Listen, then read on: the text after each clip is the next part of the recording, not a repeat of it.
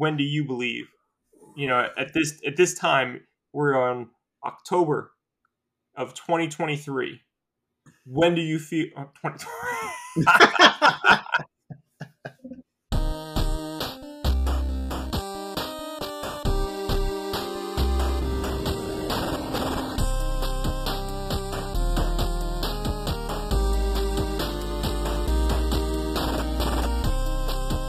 Welcome to the Nerdthusiast Gaming Podcast, where today we're going to be discussing a variety of topics, mainly modern versus retro stuff. Before we get started, just a couple of quick bits of housekeeping. Um, I'm joined by Wes, as always. Thank you for joining me today. Of course, my friend. How are you? I'm doing great, man. Wes, where can people find you? You can catch me on Instagram at Grendel5XBX, or you can catch me up at Level Up Entertainment in the Hamilton Mall in the Atlantic City area of South Jersey if you're ever in the area. I'm Matt. You guys can follow me at from NJ2CA over on Twitter. The two is a number two. You guys can also follow the company on at uh, Nerdthusiast on Facebook, Instagram, TikTok, YouTube. We're on all those things. Please make sure you follow us there. Don't forget to like and subscribe to us over on YouTube. And if you really want to support us, that's done over on Patreon, patreon.com slash nerdthusiast. You guys can support us for as little as $1 a month to get exclusive content. And you can also get shout outs like a shout out for this month, Bernardo. Thank you for supporting us, Bernardo. Bernardo, yes, thank you so much, man. It's uh, we definitely appreciate you. Wes, the main topic here in the beginning of the show is when did retro gaming stop and modern gaming start? This is, you know, something that's kind of going to be fluid. It's going to change over time, of course. Um, or some people just have hard stops. Like some people would say the day that CDs began being printed and cartridges stopped would be, you know, the end of the retro period. But Wes, in your opinion, when did retro gaming stop and modern gaming start? Oh man, that's a tough question. It is a tough question. It is. A, that's a real tough question. Uh, so because technically, retro is anything that's not now. Some so, could say, which is true. So, I mean, if you really want to talk about it, it is PS4 and Xbox 360, you know, th- are those considered retro? Yeah. It's but, debatable for sure. But what what, what is your opinion? so That's all my, that matters right now. All right. So my opinion, I would say retro gaming stopped at the Dreamcast. Okay.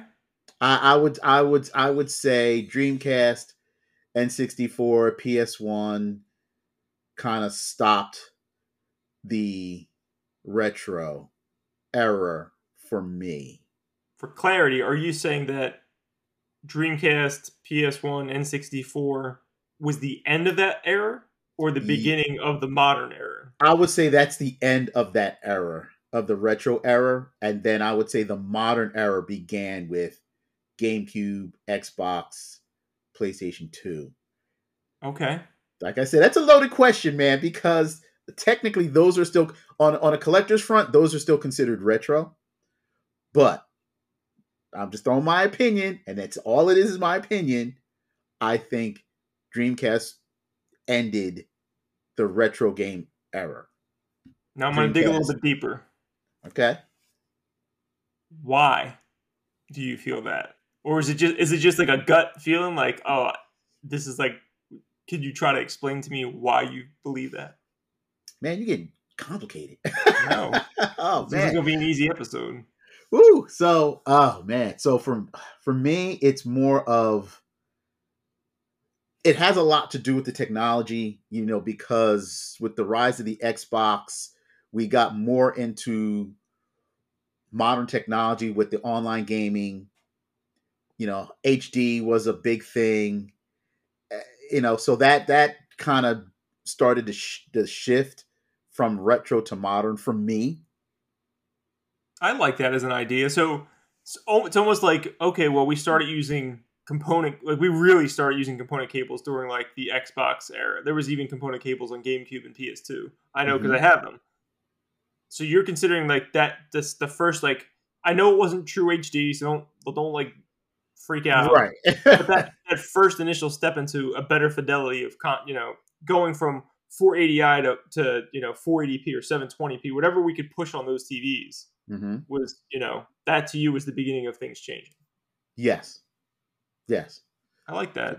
Yeah, that's that's that's for again for me. That's that's where uh, that line is. You know, plus two. You know, if if you go and you pick up like a retro system that has you know all built-in games, it's like they stop at a certain system. Most likely, they stop at N64 Dreamcast. Um, you know, and that falls under the retro umbrella. But like I said, that's my opinion. That's a that's a tough one. But I, you know, I'm I'm I'm really curious to to see what everybody else thinks. So please comment. Um, I'm really I'm dying to know your feedback. But your turn. So, so yes, definitely drop a comment and let us know what you guys think about this because there's going to be a variety of opinions, I'm sure. Um, man, you gave me a really good answer though. Like you're almost like making me Oh. second guess myself because I came, I came in here like just like strutting my shit, like I got this answer. I knew this answer for a long. You could have asked me this a week ago. I would have told you the same answer. But that was a really good answer, Wes. Like especially the why, like that Mhm. that cutoff point of like, all right, we're using different cables. Yeah, we still have CRTs, but we're using, you know, RGB cables, component cables. We're using S video cables. We're getting a better resolution out of these systems. I like that. Yeah, but and also too, you know, I mentioned online, but you know, yeah, the Dreamcast kind of ventured into online gaming, but the the Xbox and PS2 that was it really started to push that envelope. So It did. yeah, so that's go ahead. I didn't mean to cut you off, but I ha- had No, to no, throw that in there. You're just giving me more to think about. You're killing me because I was so confident at first, and now like this is the best explanation I've had talking to anyone about you know different cutoff points for modern and retro. I'll give you mine. It's not going to be as pretty. Um, I mean, I would probably say retro is like it's it's hard. It's more of a feeling for me than Okay. anything. It's less it's less of something I could express to you in words. Like PS4, Xbox One, they're still too new. You, Correct. you could classify them under retro. Some people would. Mm-hmm. I'm not quite there yet.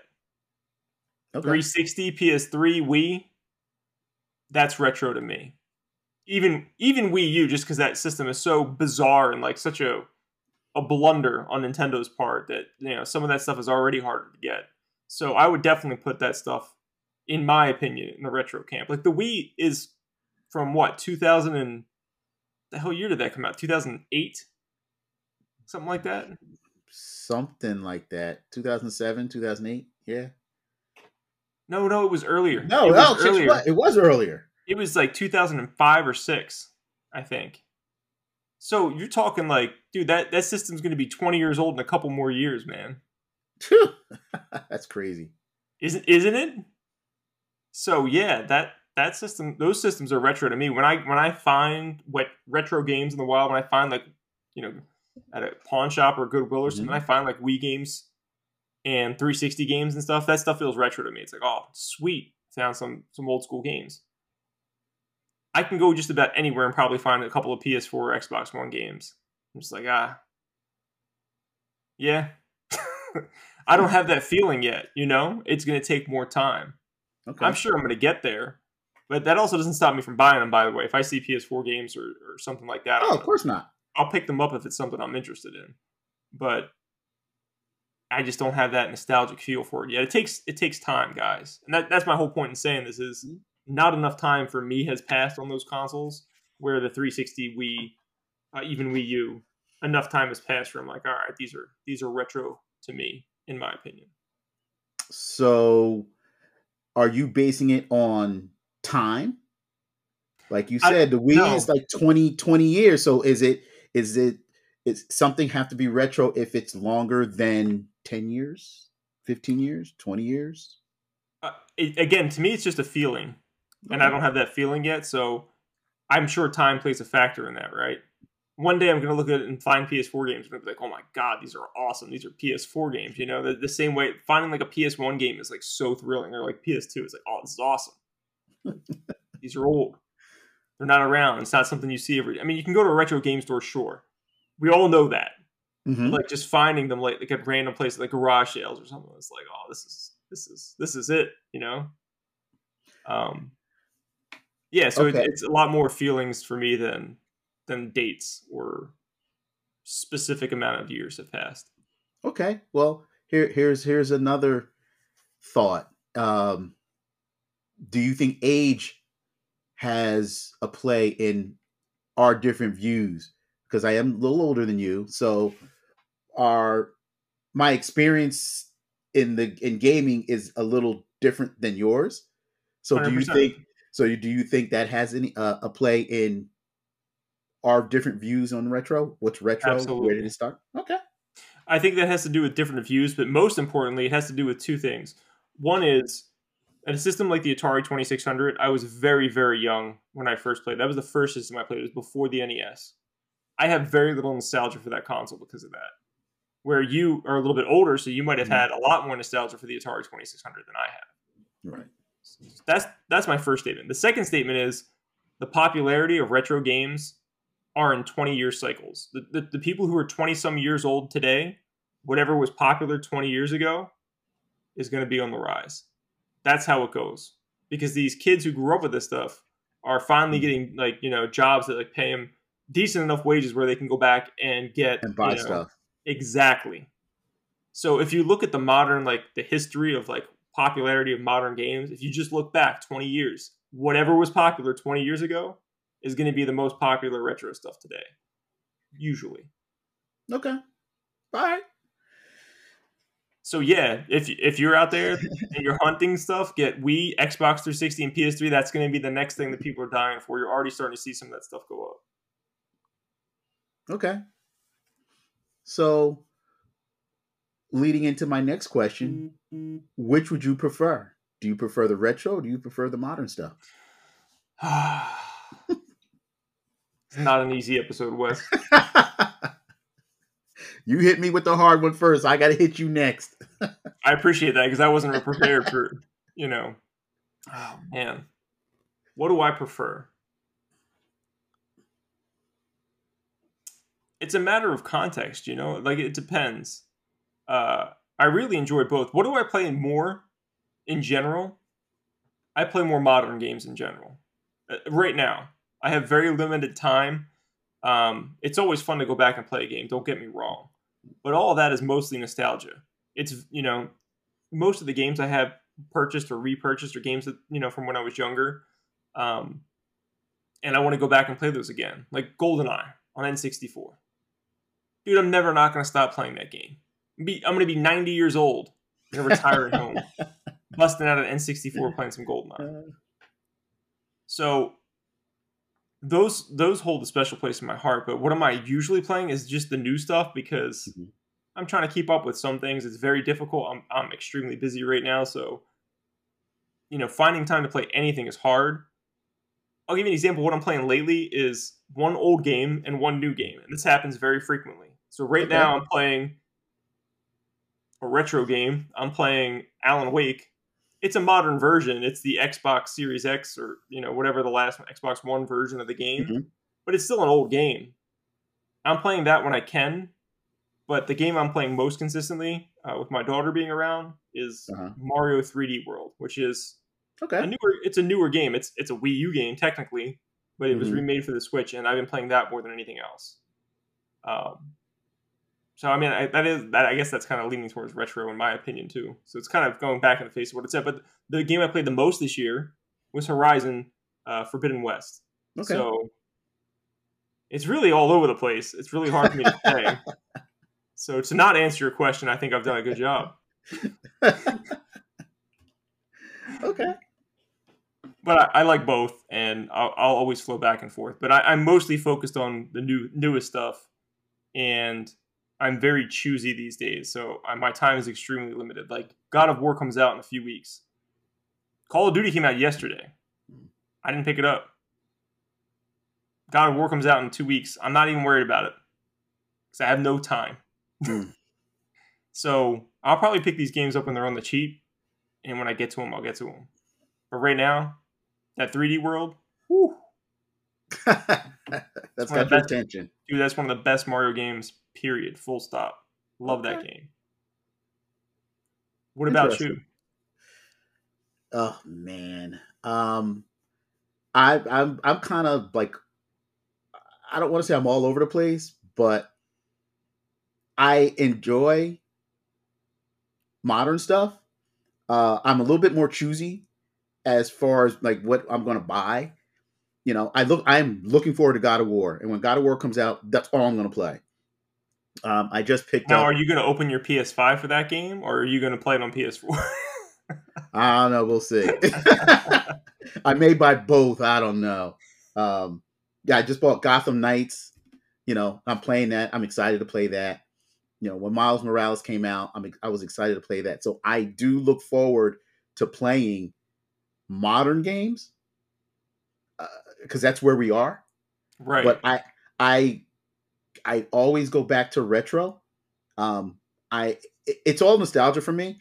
I, I like popping in a game that it takes me back, you know, back then. It's like, okay, I can remember where I was, what I was doing at that time playing that game, how I felt playing that game. And I love that. Um, but you know, with the new games, it's just it's they're very time consuming. And yes, many of them are. Just don't really have the time like I want to to invest in them. So like I play them in little in spurts Whereas a retro game, I could pop in and play for 15, 20 minutes, half an hour, and and be good. So it's you know I I bought a couple retro systems, you know, the, like the all in ones with the 770,000 games in it and whatever, and and it's it's great. I could pick it up. I'll say, you know what, I'm going to play this today, and I pop it in, start playing for 20 minutes, and I'm good. I don't have an hour, two hours to sit and play Gotham Knights like I really want to. So it's it's that's a tough choice, man. That's a tough answer. I'm I'm I'm uh, I'm on the fence for both. I'm on the I'm fence for you, both. Man. I'm so glad you brought up the time point because that that speaks to me so much right now because I'm trying to play Alan Wake and I'm barely touching the game. The reason Mario 3D World is great is because you can get through a level in a few minutes.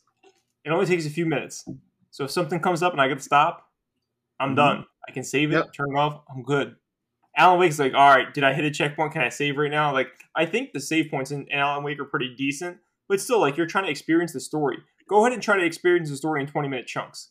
You're not going to remember shit. Like, you have to play that in, in bigger sections to remember anything that's happening.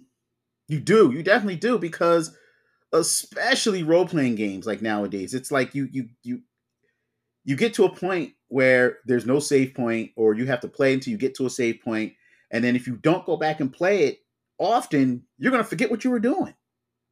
That's why it took me nine months to beat for Horizon Forbidden West. nine months because it's like I don't have a lot of time, so I had to find like these small chunks of time each time.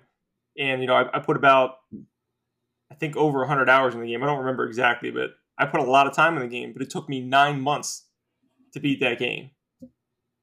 Wow. Yeah, see, with, with, me, like when God of War comes out, like when the last God of War came out, I like lost sleep because I was I was playing it, and I played it every chance I got. And I'm the type of person where if I go to sleep at night, if I wake up in the middle of the night to go to the bathroom, I'm awake. So I'll just I'm up. I'll go downstairs and I'll I'll play it for two three hours till I get tired, and I'll go back to bed, and then I'll play it again. It, it, it's it's one of those where I play it every chance I get, but at the same time, I got to work. I'm with you, man. Life gets in the way. If we could all just get like a steady income from the government, like like when COVID was happening, but just constantly, I'd have so much more free time to do this stuff I actually want to do. It'd be amazing. I know, man. You know, I I miss the days of a, being a game tester because we got paid for playing games, and it was just it, it was enjoyable. We stayed home and played games. Tell us what you think. Dude, that's incredible. What what where did you do that? Because I'm not even familiar with this. Oh, I, I, did it for for Acclaim a couple times. Oh, you did.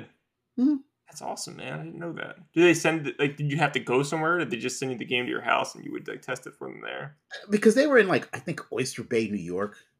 okay. They were they would prefer if you went to their facility, you know. But there were chance there was times that I didn't, I couldn't get up there, So you know, we in the store we had uh, we had our acclaim rep, It was Mhm. really cool, and and he would he would send me a game. He's like, oh, you know, I'll put you on the list, and you know, I understand you're so far, and we'll send it to you, and you can play it and test it, and you'd have to you know write a report uh, of how you felt and what what was working, what wasn't working. But you know, That's it was awesome. I never knew you did that. That's awesome. yeah, I did it for a couple games, but it was like, man, if we could get paid just to play games, I mean, e- esports, that's what they do. They're that's the big thing now. They're like But- master crafts. I mean, they're, they're like you know a step away from athletes. You know, they're like you know almost on the same level. It's it's super competitive. Mhm. Like the, the problem I have with esports is all the rampant cheating that happens and like the bullshit that like, dude, if that was happening in the NFL, the NFL wouldn't exist. Like every time somebody's caught cheating, it's a huge scandal. oh, for and course. like in esports, I feel like somebody's caught cheating like every other week. but they're getting paid to play games. True. So see, that's that's the- if we could if we could just stay at home and play whatever we want to play and still get paid, life would be good. Then I'd have a lot more time to play and open up some of these games that I still have on my shelf sealed. This is a great time to remind everybody to go support us over on Patreon. Patreon.com slash nerdthusiast. yes. Allow me to stay home. Yes, please. We would love to just review games for you guys all day. Only you can make that happen. if you could change one thing about modern games, Wes, what would you change?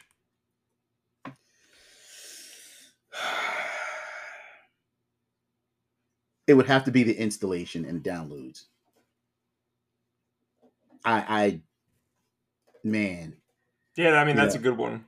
I, that's for me. That if I could change one thing, I mean, I I understand because the games are so are so large and it cuts down on the load times. But man, my Xbox can only take so much, so much stuff, and you know, and I, I don't want to delete anything, and I, I already have an external hard drive, but it's just, and then there's patches, and that's why I was never a big PC gamer Yep.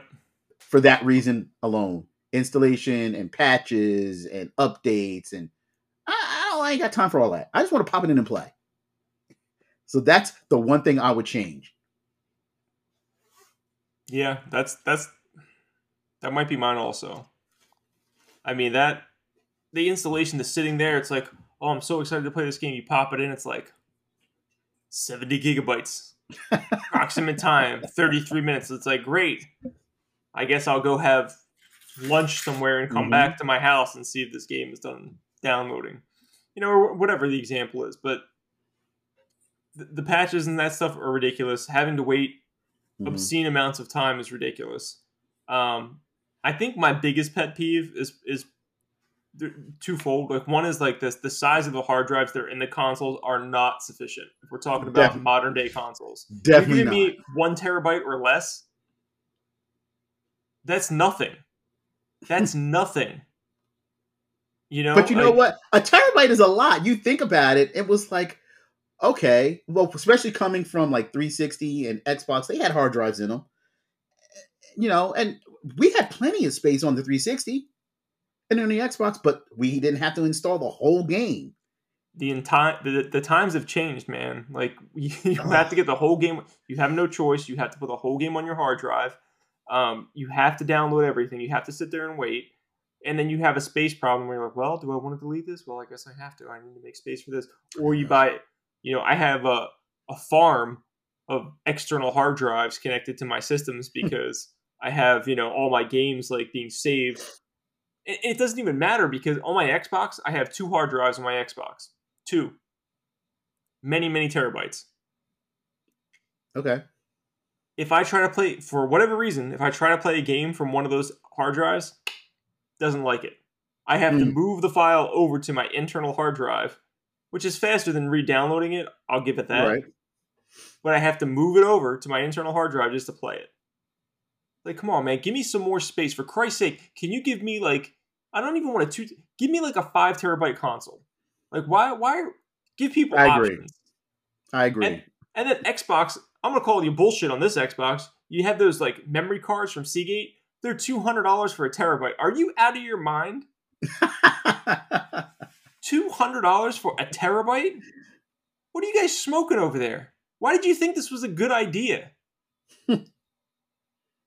I can go get a solid state drive with more space on it. You know, I could probably get like a four terabyte solid state drive for two hundred dollars. Why the hell would I buy a little thing with one terabyte for two hundred dollars? Are you crazy? But they are, and that's the thing. They are buying them. I'm not buying them. I will. I refuse to support them. I bought one. I won't buy them out of spite. That's uh, some bullshit. I bought one. I was like, oh man, like my Xbox One. I like, I'm running out of space. I was in GameStop. To go oh, here, here you go. I got the hard drive. Okay, but yeah, I, I agree. I agree. Um, yeah, memory installations, patches, patches. Oh my god. Okay, so I gotta. I I have to say my piece on patches. They suck. they suck because for what uh what was it uh Cyberpunk was, it was broken when it came out. Come on, man. People have been waiting for this game forever. And you gotta release a broken game so they can patch it 50 billion times just to get it to work. I my bigger problem isn't that there's there's so many patches eh, or or how big the patch is initially. I mean, the, yes, the hard drive space matters to me and all that stuff, but it's like how many, dude? You do you know how many times I have large updates to Cyberpunk? Like you're wasting. can you just wait 17 months or whatever it takes and make one big patch? So I don't have to sit there and like re-download this and re-download mm-hmm. this and re-download this and read it. Can you stop? It is annoying. I don't want to download a damn patch every time I want to play your game. That is annoying. Yep, that's I tell you, man. I said it before. That's why I, for the longest time, I stayed away from PC gaming because console, I didn't have to worry about that. Nope, I didn't have to worry about installations. I didn't have to worry about patches. I didn't have to worry about downloading anything. Pop it in, play. I'm good. Can't the only company who's still doing that to an extent is Nintendo. They're the only ones that put out like quality products that either have like a day one patch and that's it, or like no. Granted, I know there's some you know um, offshoots to that, but for the most part, Nintendo makes quality stuff that doesn't need five billion patches, that doesn't need some gigantic file size and I know that that's partially because of the, the, style of system they have. It's you know not the most modern system, and it doesn't have a ton of space on it. and They have to kind of work within those means. But mm-hmm. Nintendo's always been that way. They've always put quality first. I agree. I agree with you on that. You know, like like uh, on the Switch, I bought the Bioshock collection because you know I love my Bioshock. Um, so I had to own it for everything. But it was, you know, I had to have a memory card okay. I, yeah. I could deal with a memory card. Their their memory cards are not proprietary, so you could just buy a generic one, like a SanDisk one, and they're they're not that expensive. They really aren't. Right now, but you had to have a memory card because you had to install, you know, some of the game on the memory card, which is fine. I, I but it was super quick, right? And I didn't have to worry about it. I did it once, and that was it. I was done. Right, and there there wasn't a new patch every other week saying update your game, update your game, update your game, update your game. Yes. So yes, that's that's you asked if we could change. There you go. Well, I Those... hope you like this part of the segment because you had to hear two old men bitching for the past two minutes about how this stuff has changed. Have we become that grumpy old get off my lawn man? I mean, when it comes to some of the modern stuff, I think we have. This is a perfect segue because now we're going to get into some differences of modern versus retro. Where do you want to start with this, Wes? We have a few different uh, topics to discuss in this. Mm. Differences between modern and retro. Well, okay. So for me, the one main difference that sticks out is on the modern games, everything has to, it looks like ultra realistic. Like for example, we were watching. Me and my wife were watching television, and the commercial for Modern Warfare Two came on, and she thought it was a movie. I said, "No, it's a game." you know, yeah, she was like, "Oh wow." I just saw something on there, and I was like, "Man, that looks." I was like, "That looks really good." I had I I double I double looked at. it. I was like, "Is mm-hmm. that real or is that a game?" And I was like, "Oh shit, that is a game!" Like, oh my god. yeah, so you know that's that's where everything is going now to look as real as possible. Whereas you know, retro or back in the day, you know, it wasn't so much that it was, you know, I don't want to call them cartoony graphics, but yeah, like you know, we had Mortal Kombat, which would had the digitized characters and stuff, but it still it didn't look like now, right? You know, so I and think you had a lot of people doing like you know, Yeah.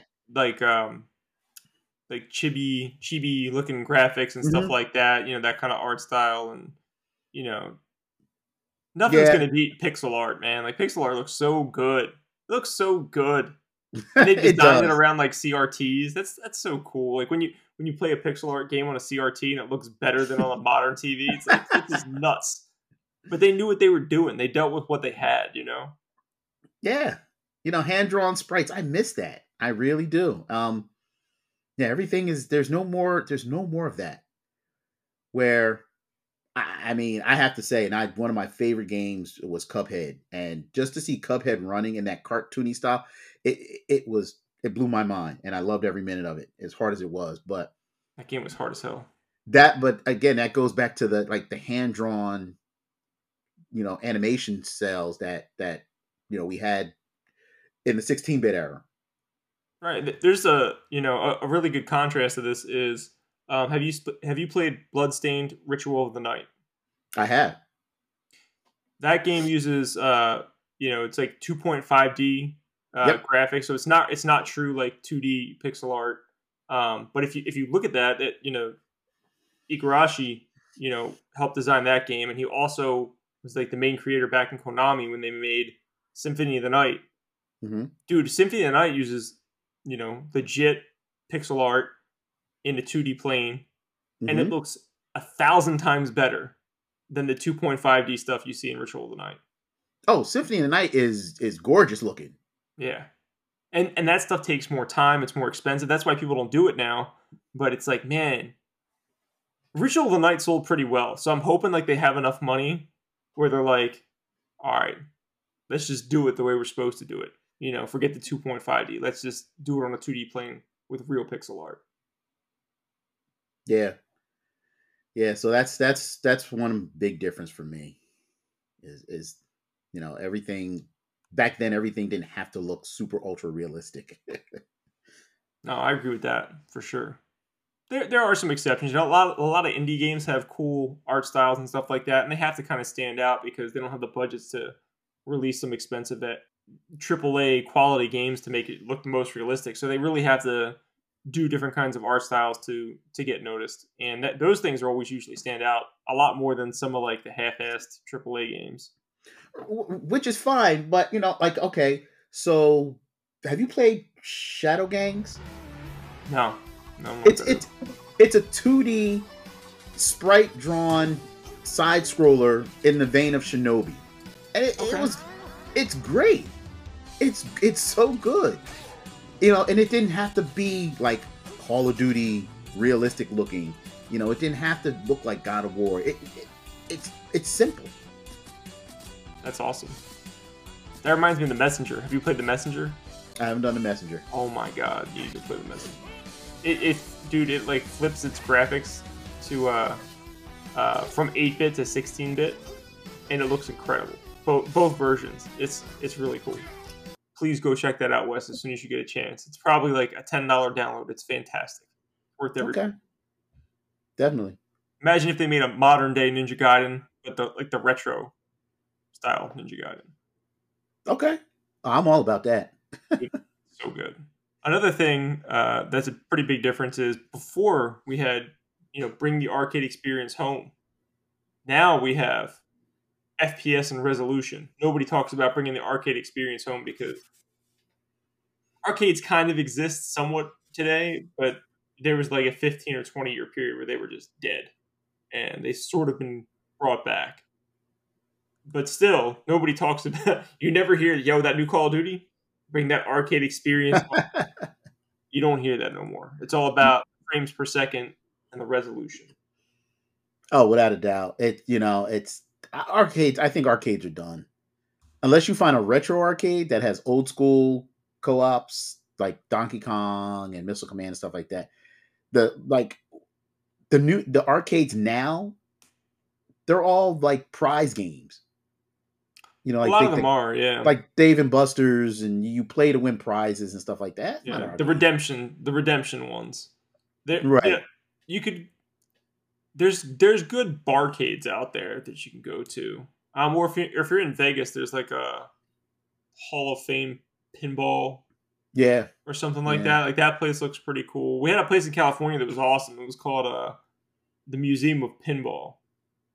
And that just closed like right around COVID time. And that guy had Mm. over 500 arcade cabinets and over 500 pinball machines. So that that place was like extraordinary. Um, but unfortunately, he sold off all his stuff and it's not there anymore. yeah. There's a there's um in Asbury Park. There's a pinball museum. You know, and then you know we got a couple retro arcades down here uh, where I am. Um, one is Starcade. You know, a bunch of pinball machines, a bunch of old school co uh, coin ops.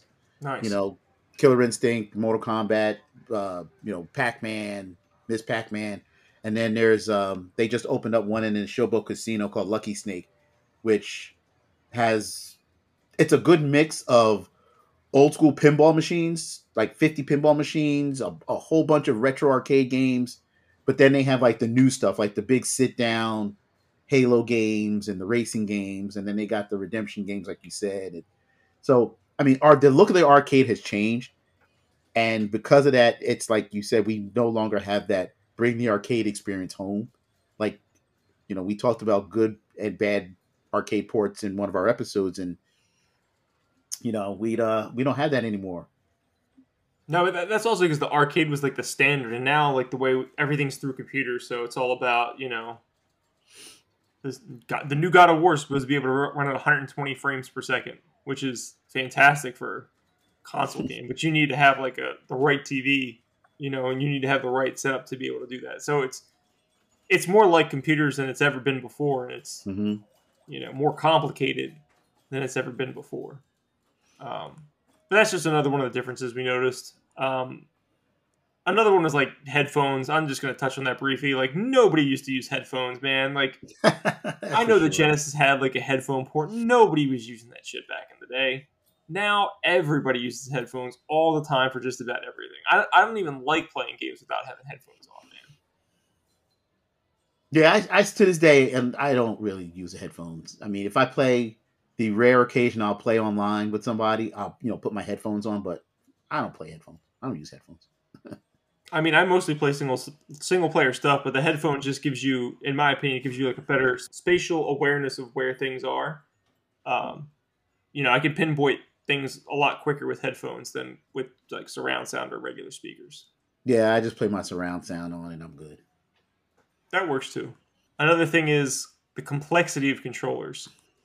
I'm sure you've seen the changes to that over time, Wes. Oh my god, yes I, I have. I you know, I you go from the Atari 2600 with the one joystick and one button. Can you imagine over- play? Just imagine. Just Man, can you? How are you going to play Call of Duty with the joystick and one button? you can't. I guess run and shoot. Like that's it. you can't. It's it yeah, it's just yo, it's crazy. And you know, it's as new systems came out, the controllers added more buttons and got more complex. Um, you know, You went from a D-pad to two thumbsticks. yeah. Well, one thumbstick with the N64, and then you know, with But yeah, I was gonna say like the you think about the the layout of the N64 controller and all the buttons and everything. that controller was- has like 15 or 16 buttons. That's that was complicated. I mean, we got used to it, but that was complicated. Yeah, man. I, well, everybody who first picked up that controller hold it, held it on the outsides. Everyone, the you know, the first time you pick it up, they hold it. You see the D-pad, you're like, all right, outsides. Right, Yep. No, no, it's not. It's like this. It's on the inside. You know, nowadays we got, you know, just a standard, you know, PlayStation, Xbox controller. It's got like a whole bunch of buttons on it. And then, you know, and then the analogs click in and they're uh, they're considered buttons now. And Yeah, that's that's a great point, man. man. I mean, nothing beats Steel Battalion controller, but it, it's a long way from one button, one one button, one joystick. Now that that steel battalion controller is like worse than driving a car. It's like here, listen, let me try to explain to you how this works and what you need. Here's the manual to the game. It's like Yeah. That's definitely a difference between retro and modern. this is something that, you know, dates back, you know, quite a ways, but it's New Game Plus and this is a feature that's just becoming more common. So this mm-hmm. is a difference because it was very uncommon, more of a niche sort of thing that certain games use, like Chrono Trigger. To now, it's in many, many, many, many games. Wes, what's New Game Plus? How does it work? And do you do you use it? Do I use it? Maybe, depending upon the game. Okay. But but Game Plus was once you beat the game on I, I think it had to be like normal or higher, you unlocked another mode which kind of rearranged the game, um, made a little bit more harder, uh, and you can experience the game, you know, that you just beat differently.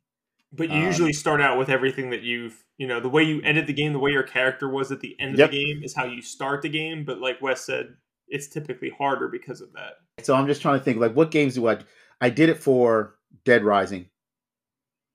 You know, because I beat Dead Rising like multiple times, and then I always did the game plus, and I started the game with all my weapons and. Um, but the game was the same. I just started at my the, at the level I ended the game with with all my weapons. But I think God of War. See, I didn't do the God of War game plus because I know that was different. I I didn't check that one out either. You know, um, you know, again, it's it's turns up the difficulty a little bit, um, added some a few different things, but it lets you experience the game slightly different. I don't know. How do you use it? No, never. Not once. Never will. No. Once you beat it, you're done. I don't have any time, man. I platinum got going back to God of War. I platinum God of War. By the time I got done that platinum, I was so exhausted. I loved that game. By the time I got that platinum, I was like, I'm done. I don't want to see this game. I'm over it. Going through all the Valkyries, doing all that BS. Oh my god. Oh, you're good because I I couldn't beat all the Valkyries. I was like, I'm done. I'm good. I got close enough. I love that. I, I love the game, and that's why I wanted to get the platinum. But by the time I got it all, after the grind of doing all that crap, I was just like, "There's no way I'm starting this game over. Not a oh, chance." Oh yeah, I I, I hear you. I, I love God of War 2. Loved it. Loved it. Every minute of it. That's why I'm so excited for the sequel. But yeah, no, once I beat it, I'm good. I, I may go back and do a few of the challenges and stuff, but I'm I'm I'm good. I just want to experience the story. Me too. That's usually what you know. Once I'm through it, I am on to the next thing. I was like, I got too much stuff to do with not enough time as it is. I'm not gonna replay a game. not like when I was younger. Not the same. Definitely not. Definitely not. this is a huge topic that kind of goes along with the modern versus retro stuff that we've been talking about, Wes online versus offline gaming. There's many different topics we can discuss here. Where would you like to start? Oh man. oh, online versus offline. Um I don't know, man. That's this that's that's a good one. Well, first of all, which do you prefer? Online or offline? Offline. There there was a point where when I was in college, online, I would say probably for about a six or seven year period was online is all I wanted to do. Where eventually I grew out of that and kind of went back to you know when I was younger. I almost only play games offline, or if there's an online component, I just ignore it. Like for example, I beat Destiny 2 when that first came out. I didn't engage really with anybody. I just played the game by myself. I made that mm-hmm. game like a single player game, even though there was other people involved. I just mm-hmm. ignored them and did my own thing. Huh. Okay.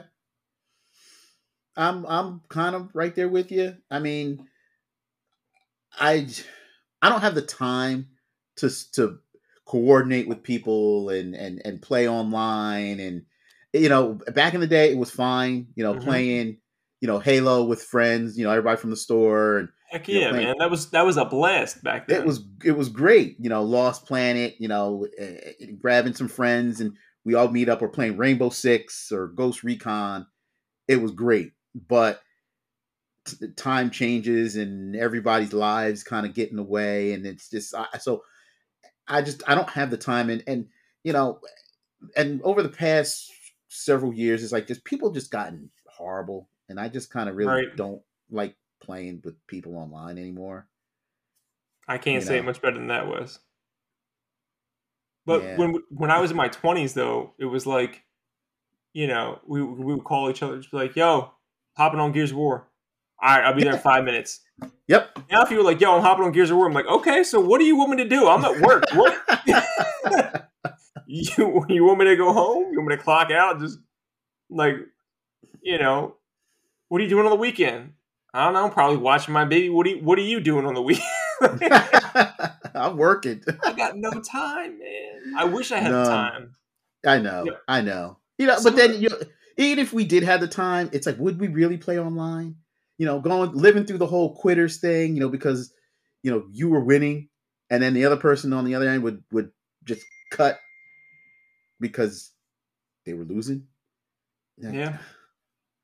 I, I, I just I rather play offline by myself. Let me let me enjoy my game, play at my own pace, you know. But I, I miss my friends coming over and playing co-op on the couch. Yeah, Yeah, I you, miss it too. You, tr- you trash talk online, that's fine, but it's nothing like trash talking with your friend right next to you. exactly. so yeah, man, definitely, definitely offline now. But there was a period where online was, you know, a fun experience to be had. We mentioned it earlier. I'm just gonna bring it back up one more time, real quick. The day one patches and the constant patching makes me sick to my stomach. I'm so tired of it. It's exhausting. Gotham Knights popped it in, ready to play it.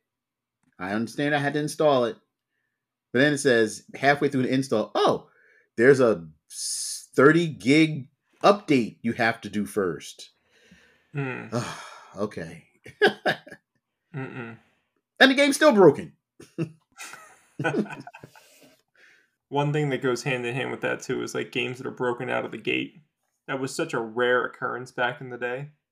And there was one game specifically, one of the Tiger Woods games. I think it was, I want to say it was like 2008. Could be wrong about the date. But this was the first time I experienced a truly broken game, and I couldn't, I, I, I couldn't even wrap my head around how this was possible because this was still like a transitional period, right? This was the PS2 generation Mm-hmm. and or maybe it was 360. Might have been 360. It was 360. Take it back. So this was like when patches first started becoming a thing. Wes, this game came out broken. Hmm. and at the time, Tiger Woods was a huge name, massive. Mm-hmm. You basically had like a tutorial thing in the beginning, and like you would start going down like a path. I forget if it was the career path or whatever it was, but you would try to do this like one event, and you could not get past it. The game would not let you go any further. And I remember waiting a week for them to put the patch out to fix that. Like, how did you, how did you miss this? like, this wasn't like an uncommon area in the game, or like this was like a Mhm. main path that you would most Hmm. normal people would play this section of the game, and it was broken. And I remember saying to myself at the time, because this was, you know, again, this was like 2008. It's like, what if, what if I Mhm. wasn't on Xbox Live? Because that was more common back then. People weren't all online. right. What, would- what are you gonna send me a new disc, or was I just screwed? Because no, no retailer's gonna take back an open disc. Like what? I remember being so confused, like how that could even happen, and now it happens very frequently, or at least more frequently. All the time, man. I just I I didn't have to worry about that back then. Pop the game in, start it up, start playing. Didn't have to worry about patches and I mean I I, I understand the occasional glitch. I get that. But broken? Yeah, nah. There were some good things too. We shouldn't just talk complete trash about online games. Like I had some of the Oh, best no. experiences online playing with friends. You know, specifically I mentioned Gears of War earlier. That first Gears of War game, dude, I played that for years with my friends. I had a blast playing that. Halo 3. Oh, dude, when Halo 3 came out, I don't even know how many put hours I put into that game. Oh yeah, I, I agree. I mean, you know, definitely uh, not all online gaming is is bad. I cause I like you, I have fond memories of playing with you guys. Um, I, you know, playing Rainbow Six, you know, with our DM Rudy. you know, uh, and and it was fun. It was fun. We laughed. We had a good time. And yeah, but I don't know. It's just it's, it's things change. the world's things a different place now too. Back it then, it, it was. I feel like people in general were just having a lot more fun, and now everybody's like a miserable curmudgeon about everything. They just want to attack each other. You know, and plus two now, it's like if you don't jump online like day one, yes. When you when you do jump online, everybody's so much better and so far ahead of you. It it it doesn't even make it worth it. We spoke about Modern Warfare 2 coming out. You mentioned it to me that you picked it up already. Mm-hmm. The, another reason I didn't pick it up day one is because I don't have the time to play online. So I know that when I get around to that game, it's going to be single player only for me, which is disappointing because I really like modern that first mo- remake of Modern Warfare. I played the hell out of that online. It's fantastic, but I don't have the time anymore. It's going to be the single player campaign, and I'll get to it when I get to it. Yeah. Yeah, and you know, then when you do play online, like everybody's going to be all like super leveled up, and you're going to be at like level one. I'm gonna be getting my ass handed to me. I was like, I don't want to deal with that, dude. You're gonna know all the maps. You know uh. where to go. You know, you know where this shit is, where people respawn from, whatever. I don't yeah. need to get over that hump like a month or two later. That's my fear, man. That's my fear of jumping back online. it's like everybody's gonna be so much better than me. What, well, we, we talked about the the feelings of playing online with your friends, and that's fantastic. To me, couch co-op was even better playing locally with those people, mm. like you said earlier, talking trash when they're right next to you is totally different. It's so, so exhilarating just to be like talking trash, like ah, you suck. exactly. I mean, like, it's not a, it's not all fun times. Sometimes you're on the the other end of that, but oh, of course, of course. It's, it's, still like all in good fun at the end of the day. It is like playing Madden. It's like, yo, why are you looking at my moves? why are you looking at my plays? Stop screen watching, man. you know, you know, playing fighting games. Uh, you know, me and my friend uh, Roberto would come over, and we would just sit and play fighting games all day long, and we'd just be battling back and forth, and it was great. It was great. I remember seeing something on uh, was like on Twitter, somewhere on the internet, and it was from you know probably from like the, the 90s or early 2000s, and these these people were playing GoldenEye, but to stop the screen watching, they put like hmm. cardboard pieces that like stuck out of the screen. And then there was like two people at a higher level and two people uh-huh. at a uh-huh. lower level, so they couldn't screen watch. I was like, oh man, the shit we went through to stop people from cheating back then. I know, I know. I mean, you know, Sega tried to stop that with the VMU with the little screen, so they really couldn't mm. see, you know. But you know what? That was that was part of the experience. It was part of the experience. The VMU was so ahead of its time. It's remarkable, though. That thing was so smart, man. It was. It was. But you know, it's like, yeah, you nudge. Stop looking at my screen, man. Stop looking at my plays. Good times, my friend. Good times. Wes, how has video game content evolved over time? Oh man, um, man, you hit me with all these like tough questions. oh, okay. So for me, um, you know, I see the rise and demise of like video game magazines. Okay. You know, um, they were all over the place. You know, that's how we got our gaming news. You know, prior to the internet, you know, it was all about the game magazines, the previews, the tips and tricks on how to beat certain things and the cheat codes and you know, and that that was that was like how we got our content and it was it was fantastic. It was it was a thing. And then it started to slowly die because of the rise of the internet and everybody would just go online. And so then the gaming magazine kind of went you know just kind of disappeared. Um you know it, it was you know there were a whole bunch of them you know, Die Hard Game Fan magazine, which I loved, EGM, you know, then uh, Game Pro, and then we had official Xbox Mag, which gave us playable demos. The PlayStation magazine gave us playable demos. Again, so we were, it was it was great because it was try before you buy type thing, and it was Definitely. it was it, it was good. I mean, demos still exist through digital. They do, but to some extent. You know, um, you know, and, and, and but that for me, that's that's the one thing that definitely evolved as far as game content and how it's delivered. Yeah, magazines certainly. Uh, you know, I'm nostalgic about that. There's a guy watching the internet who he does a couple different things, but like one of the big things he does is like he goes over video game magazines and he'll talk about different sections and show you guys videos and stuff.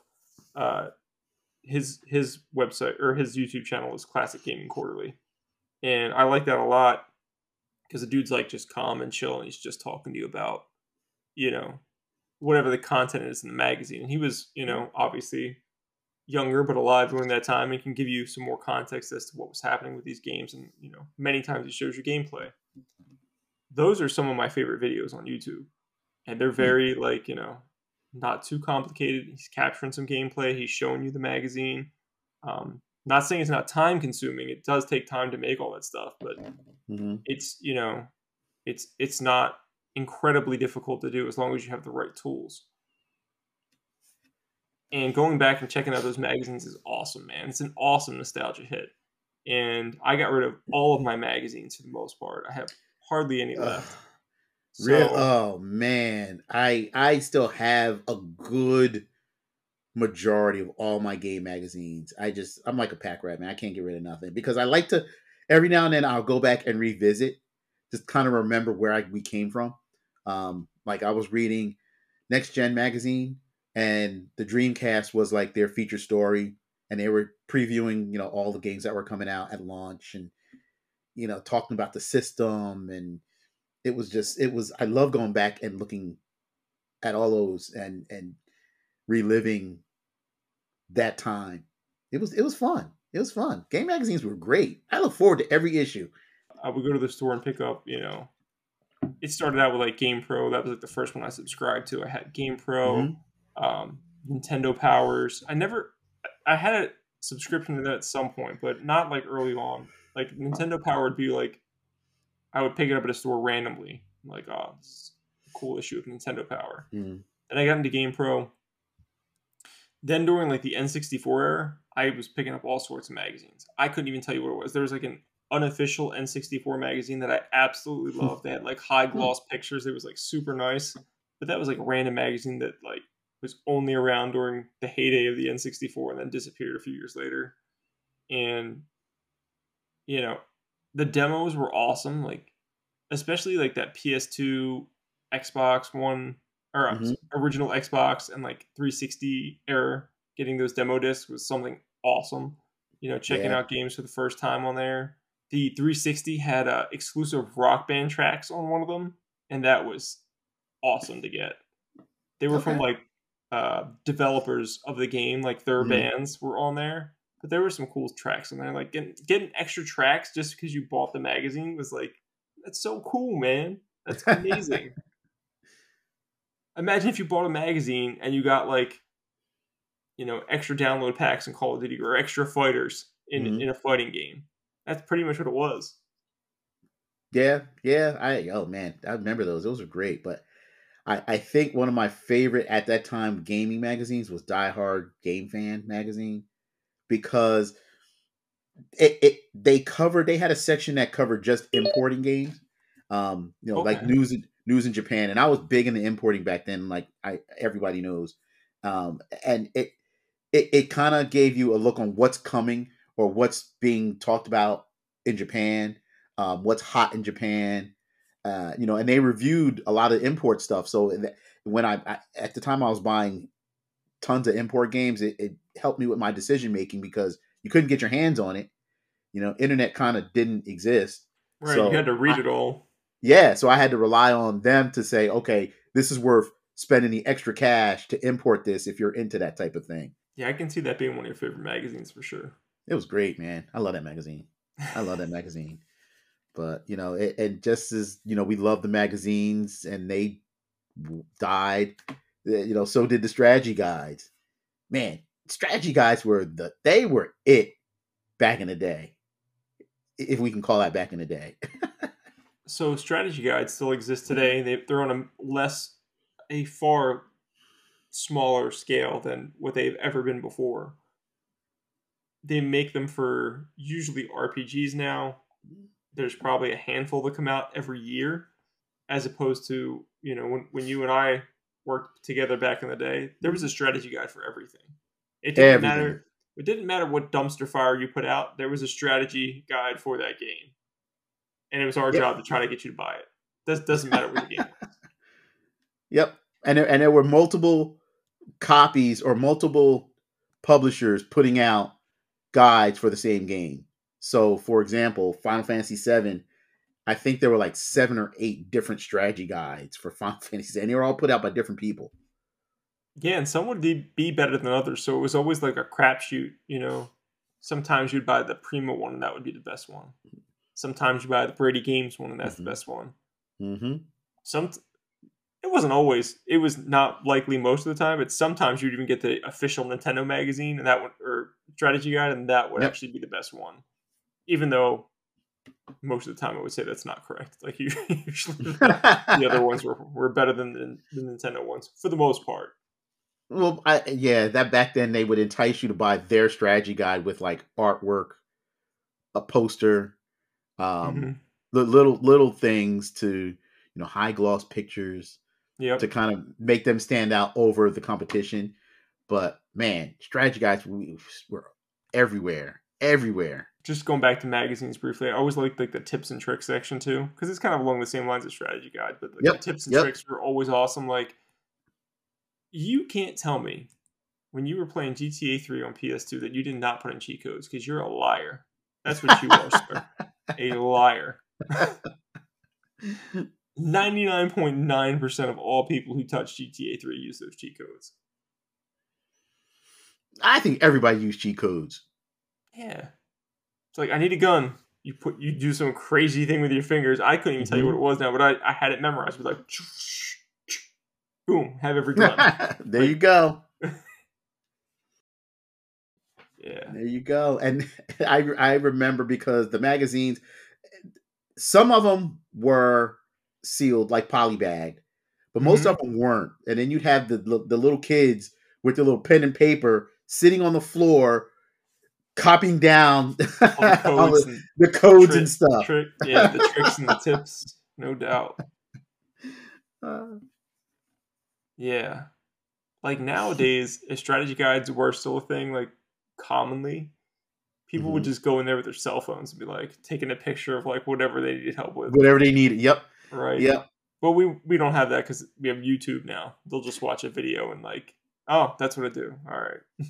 So with the rise of internet, you had GameFAQs, which is a website. It's a cool website, you know, that you can go and type in a game and they would give you, you know, a walkthrough on the entire game. You know, and if you got stuck, you just look at your section. So with, with stuff like that, and like you said, YouTube, it just uh, you know, who needs a strategy guide when I can just go online and get it for free? Yeah, yeah, that started to put a dent in there. And you got like like IGN has like a wikis page, and there's all these wikis for like things, which are basically like digital versions of strategy guides. So I can kind of see why those died, but they are coming back. Like I mentioned earlier, there's independent um, places that are doing this. There's independent people mm-hmm. making like hand drawn strategy guides, which are super super cool. Limited run games just announced they're making um, press run. Press run is a physically printed, you know, press of essentially strategy guides and different books related to video games mm-hmm. and I think their first issue is coming out pretty soon. Um, okay. So there, there's things like that.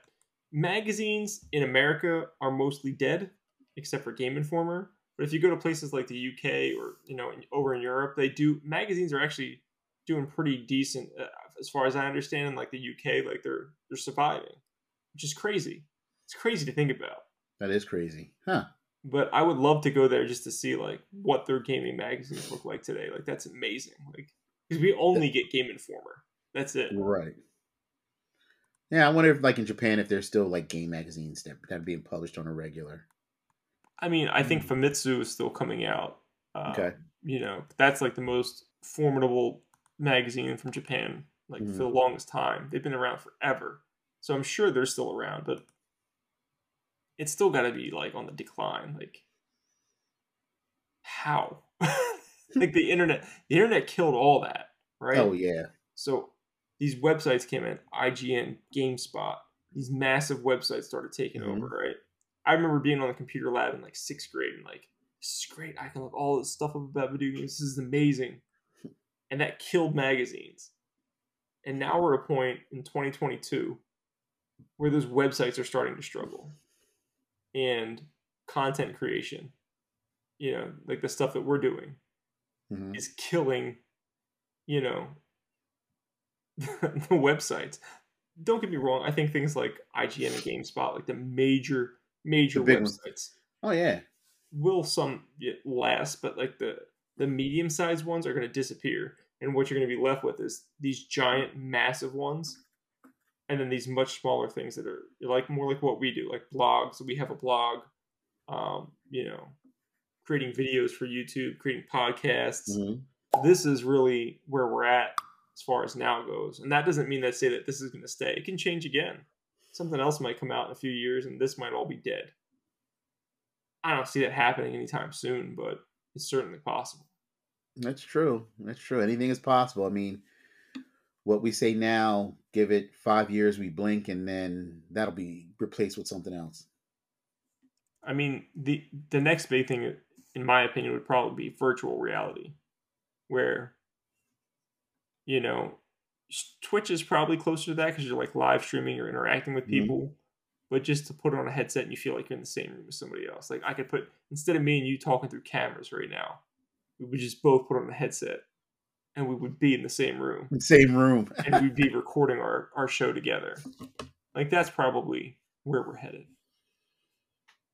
Interesting to see. Yeah. But the content just, you know, just just think about how fast everything changed, right? You had next to nothing during Atari. Then you had, you know, like probably like fanzines and stuff coming out then. Then Mhm. you had magazines. Then you had the internet. And you still have like fanzines and stuff, you know, lingering around now. Then you have content creators and influencers that are making stuff like we make. And none of it's guaranteed. None of it obviously if you look at the history it's all changed over time it's going to mm. continue to change and the only people that are going to last are the ones that change with it mean, you're starting to see if you watch like videos on some of the bigger websites now they look more like youtube videos because the very smart and you know youtube channels that are outstanding have done things like created thumbnails that that sell their product well and things like that and you're seeing like those major companies do that now just to get the views. But it's coming off like a little cheap just because it's like you're a huge company. Why are you doing this? Yeah. Because they want the views too, you know. The last thing I wanted to mention is G4. Just because it's in the news recently and this kind of fits what we just talked about, right? G4 came out early 2000s, I would say. Like Yeah. 2001, 2002. I don't have the exact date, but it was the early 2000s. And it was really cool because there was nothing like it. It was. It was all a channel dedicated to nothing but video games. Right. Now think about when this was. Pre smartphone, right? Mm-hmm. Pre YouTube. It was a different world back then. And then they died. You know, as things like, you know, major websites and YouTube started covering content differently. They started making their own videos and started really competing with G4. And G4 went away. Then they came back With like a year or ago? ago. yeah, yeah. Two years ago was like the unofficial comeback. One year ago was like the official comeback. And here we are. Yeah, I don't think it's even been a full year. And they canceled G4 again. Like completely killed it. Like, why? Do you know? Yeah, the views. The amount of money they put into it and what they were Mhm. getting out of it was not equal. Millions of dollars put in. And not even doing close to what some of the bigger YouTubers do. They got some like, you know, subscribers and like people watching their content and stuff just Mhm. because people remembered what G4 was. For Right. the most part, they, you know, what they got was a nostalgic audience that remembered what they were, that went back to them. And they probably got next to no new audience at all because no one knew who the hell they were. Do you think somebody who was like a baby back then hmm. would give a crap about what G4 was doing now? No, definitely not. Probably Right. not know what it is. especially when they come off of as you know they come they come off because they are a major corporation comcast owned g4 Yep. they put millions of dollars into it people don't want to see that now they want to see smaller operations they want to see people that you know they can actually interact with they want to see people that are in a smaller community they don't want these massive websites or or organizations making the stuff and trying to sell it to you as it being like you know more more of what you're used to. This is what we're used to now. Not that mm-hmm. you're bringing back what was there before, which does, didn't fit then and doesn't fit now. so what are you doing? Oh man, I I loved G4 back in the day. Like when it oh, originally I. launched, it was great. It, I remember one show. I can't remember the name of it, but it was all. It, I think it was called Game Trailers. It was all about like game trailers. Machinima, I believe. Was that it? Um, Machinima or Machinima Tech or something like that. There, there. I know what show you're talking about. I think it's one of those names. Yeah, it just it just showed. You know, it was a half an hour show, and they just showed like five or six game trailers of stuff coming out. It was it was great. I love that. You know, they had Attack of the Show. They had Attack of the know- Show was great. X Play used to be great back then. X Play was great. I mean, it, was, you know, it was, and it was all about games. But it, it, it kind of, I, I think, when with the return of G four, it kind of became like MTV. Like MTV used to play music videos. MTV don't play no music videos anymore. it's like G four. It should have been about games, and it kind of was like about everything else but games. Yeah, it ended up only being like a few shows about games, and it was like, you know, it was hard for them to retain an audience, so they started putting out other stuff. Like, you would be like watching X Play, and then there'd be like a rerun of Cops. Like, oh, that's weird. That's weird. And then you'd be like watching, you know, Attack of the Show, and it's like, oh, Ninja Warrior with dubs in English. okay, I mean, the show was interesting, but it's like Hmm. they didn't have enough content to support what they wanted to do. And when they came back, the correct thing to do would have been to start off on a smaller scale and try to grow it from there instead of just here's hundreds of employees, here's a gigantic office space, here's multi million dollars of overhead. What did you think was going to happen? like, Mm, mm, mm. if they started it small and grew it, they might have been okay. But to go from z- you know, zero to sixty in such a short amount of time doesn't make any sense. Oh, G4. I guess it'll be another 20 years and we'll see a revival again. I watched a little bit of their content, but even then, it was like it feels like somewhere in the middle. It's like you guys are trying to be more like down to earth with stuff, but it's also like kind of having like that G four taste left in your mouth when you're done. It's like, yeah, that was kind of weird, but all right. like it didn't make sense. It doesn't make sense, and I guess that's why it's not here. yeah. Oh, well. But I do wish all those people who lost their jobs, you know, good fortunes, and I hope they find a path. And I'm sure some of them are okay already, but Oh, yeah. I'm sure. I'm sure a lot of the hosts had huge following. So yeah, hopefully it'll be okay. definitely. Many of the people behind the scenes are probably going to have to look for new jobs, though. So those people, I feel more for the editors and cameramen and Hmm. whoever else they have. All right, guys. So that has been this edition of the Nerdthusiast Gaming Podcast. thank you guys for joining us. Uh, please consider going and supporting us over on Patreon, patreon.com slash nerdthusiasts. You can support us for as little as $1 a month. Make sure you guys follow us over on Twitter, Instagram, TikTok, YouTube, all those things. Like and subscribe on YouTube, please. Um, give us a five star rating on podcast services, uh, Apple Podcasts, and Spotify. And finally, Wes, if people want to follow you, where can they do so? You can find me on Instagram at Grendel5XBX. And you guys can follow me at from NJ2CA. The two is a number two over on Twitter. Thank you for joining us this episode. We hope you have a great rest of your day. And until next time, you guys take care. Have a good one, guys.